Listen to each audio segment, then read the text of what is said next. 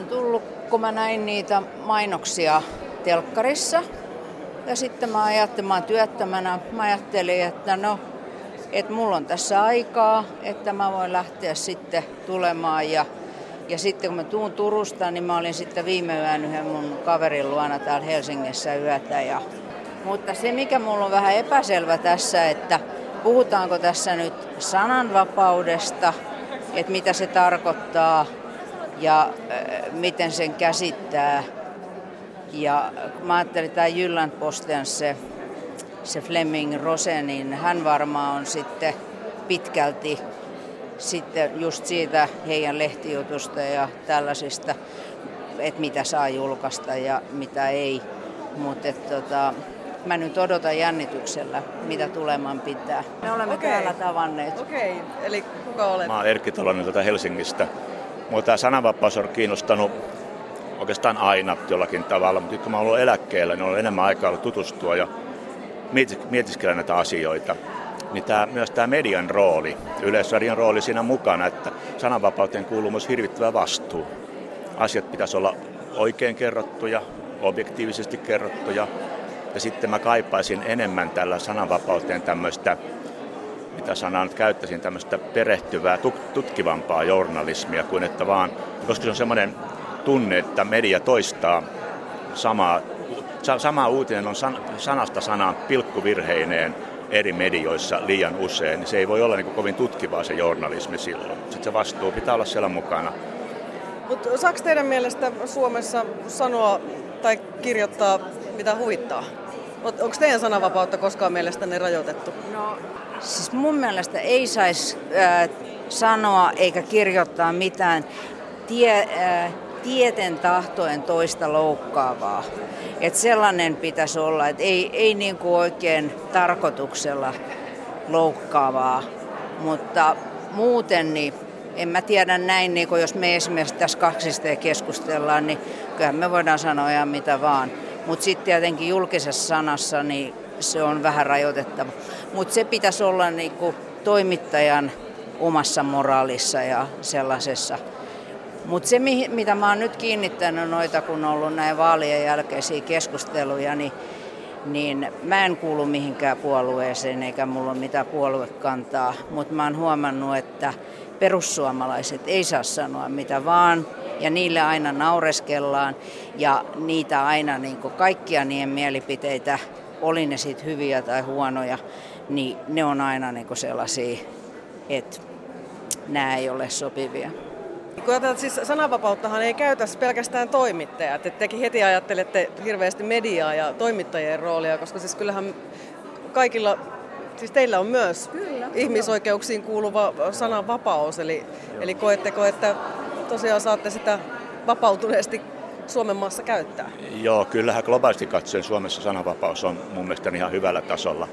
Mutta tämähän muuttaa tämä uusi, media nyt, tämä kaikenlaiset Twitterit ja chatbotsit ja mitä niitä on, niin sieltähän tulee nyt toisella tavalla tekstiä kansalaisilta kuin ennen. Ja sitten anonyymisyyshän on vähän häiritsevää, että siellä voi niin laukoa aika ajattelemattomastikin ihan tavalliset ihmisetkin. Et nythän on erilaisia kokeiluja, esimerkiksi Yleisradiohan on sulkenut niitä keskustelupalstoja, ja joihinkin pitää tunnistautua, että se varmasti rauhoittaa sitä asiaa. Et ei se musta ole niin sana, tarpeellista sananvapautta, että nyt tuota, mitä tahansa voi sanoa, mistä tahansa, koska tahansa, kenelle tahansa, mutta jos se taas sitä auttaa siitä, että tarvitsee kadulla riahua, niin tässä on monta näkökulmaa. Nimenomaan ei saa olla tieten tahtoen toista loukkaavaa sillä tavalla, että haluaa aiheuttaa toiselle mielipahaa.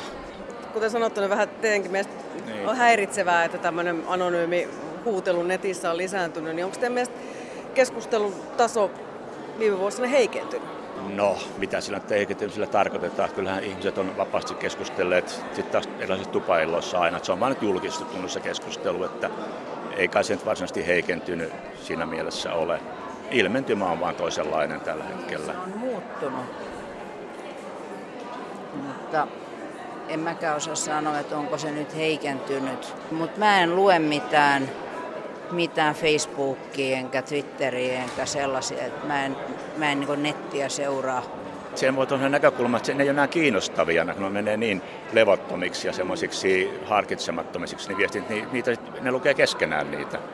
Esimerkki on se, että jossakin paikallisessa ilmaisjakelulehdessä, mitä tahansa kaupungilla tapahtuu, niin kymmenes puheenvuoro käsittelee Helsingin raitiovaunuja palstasta riippumatta.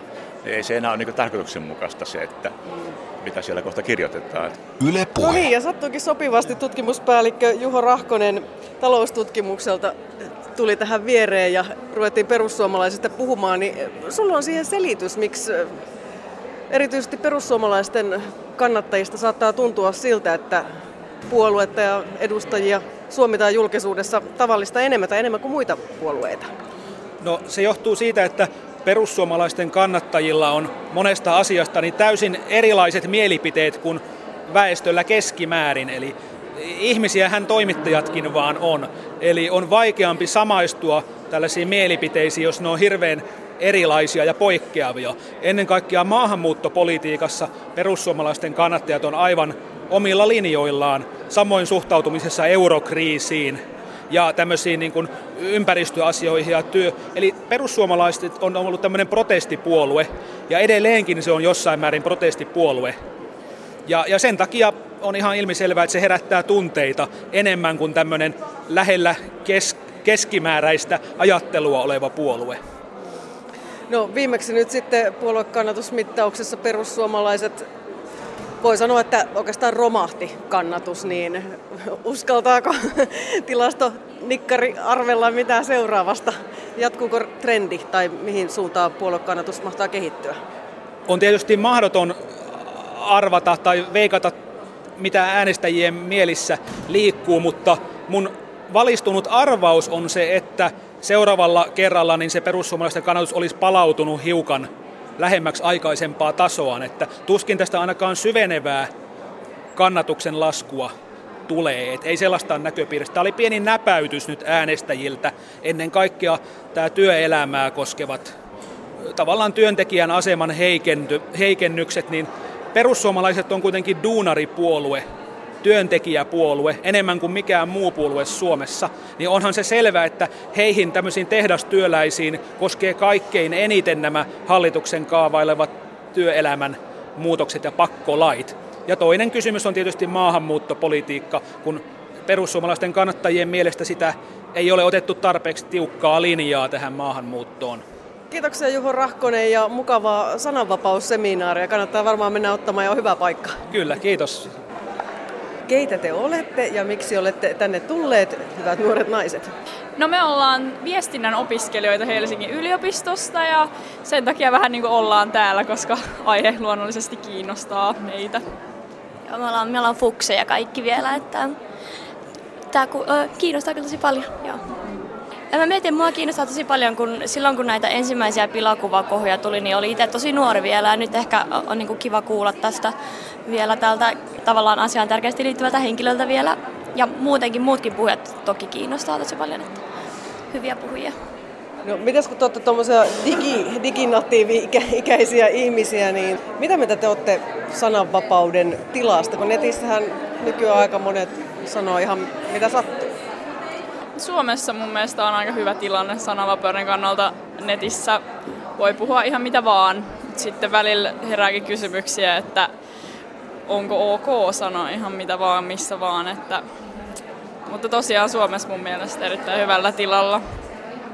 Joo, että nimenomaan, että varinkin sosiaalisessa medioissa netissä voi, voi sanoa mitä vaan, mutta sitten ehkä joskus asioita perustellaan, niin kuin tavallaan myöskin niin kuin ikäviä sanomisia perustellaan, että, että mulla on sananvapaus, saa sanoa mitä vaan. Ja ehkä, ehkä se on vähän silleen semmoinen, että missä menee se raja just, että mikä on sitten vaikka, vaikka herjaamista tai muuta. Tästä luulette, jos teistä isona vaikka tulee viestinnän tutkijoita tai toimittajia tai muita, niin ryhdyttekö te semmoiseksi sananvapaussotureiksi tai pidättekö sitä kuinka, kuinka tärkeänä arvona te pidätte sananvapautta? Mm, no mä, mä pidän sitä kyllä tosi tärkeänä, että kyllä ehkä joskus haluaisikin työskennellä jossain noilla aloilla, niin kyllä mä todellakin haluan niin olla sille laajentamassa sitä, ettei ainakaan nyt vaikka sais, saattaisikin olla joskus netissä vähän sellaista että onko, missä se raja just menee sananvapauden ja vaikka herjäämisen välillä, niin kyllä mä jotenkin näen, että se sananvapaus menee kumminkin siinä niin kuin edelle. Joo, siis se on totta kai tosi, tosi tärkeä asia ja mä toivoisin ehkä Vesa, että sit vielä tulevaisuudessa se olisi jotenkin myös niin itsestäänselvä asia, että, että ei tarvitsisi ryhtyä sananvapaussoturiksi, vaan että se olisi tavallaan sitten semmoinen itsestäänselvyys ja, ja kaikkien oikeus muuallakin kuin Suomessa. Niin ja sitten tietenkin sitä voisi toivoa sitä vastuuta, että osaisi käyttää sitä sitten viisaasti ja niin, ettei muita loukkaisi. Joo, Joo kyllä ehdottomasti, että toi loukkaaminen on mun mielestä ollut niin kuin viime aikoinakin tosi paljon. Että puhutaan vaikka näistä niin kuin maahanmuutosta ja muusta, niin toivon, että sananvapaus ei kumminkaan niin kuin automaattisesti merkitse sitä, että loukataan ihmisiä.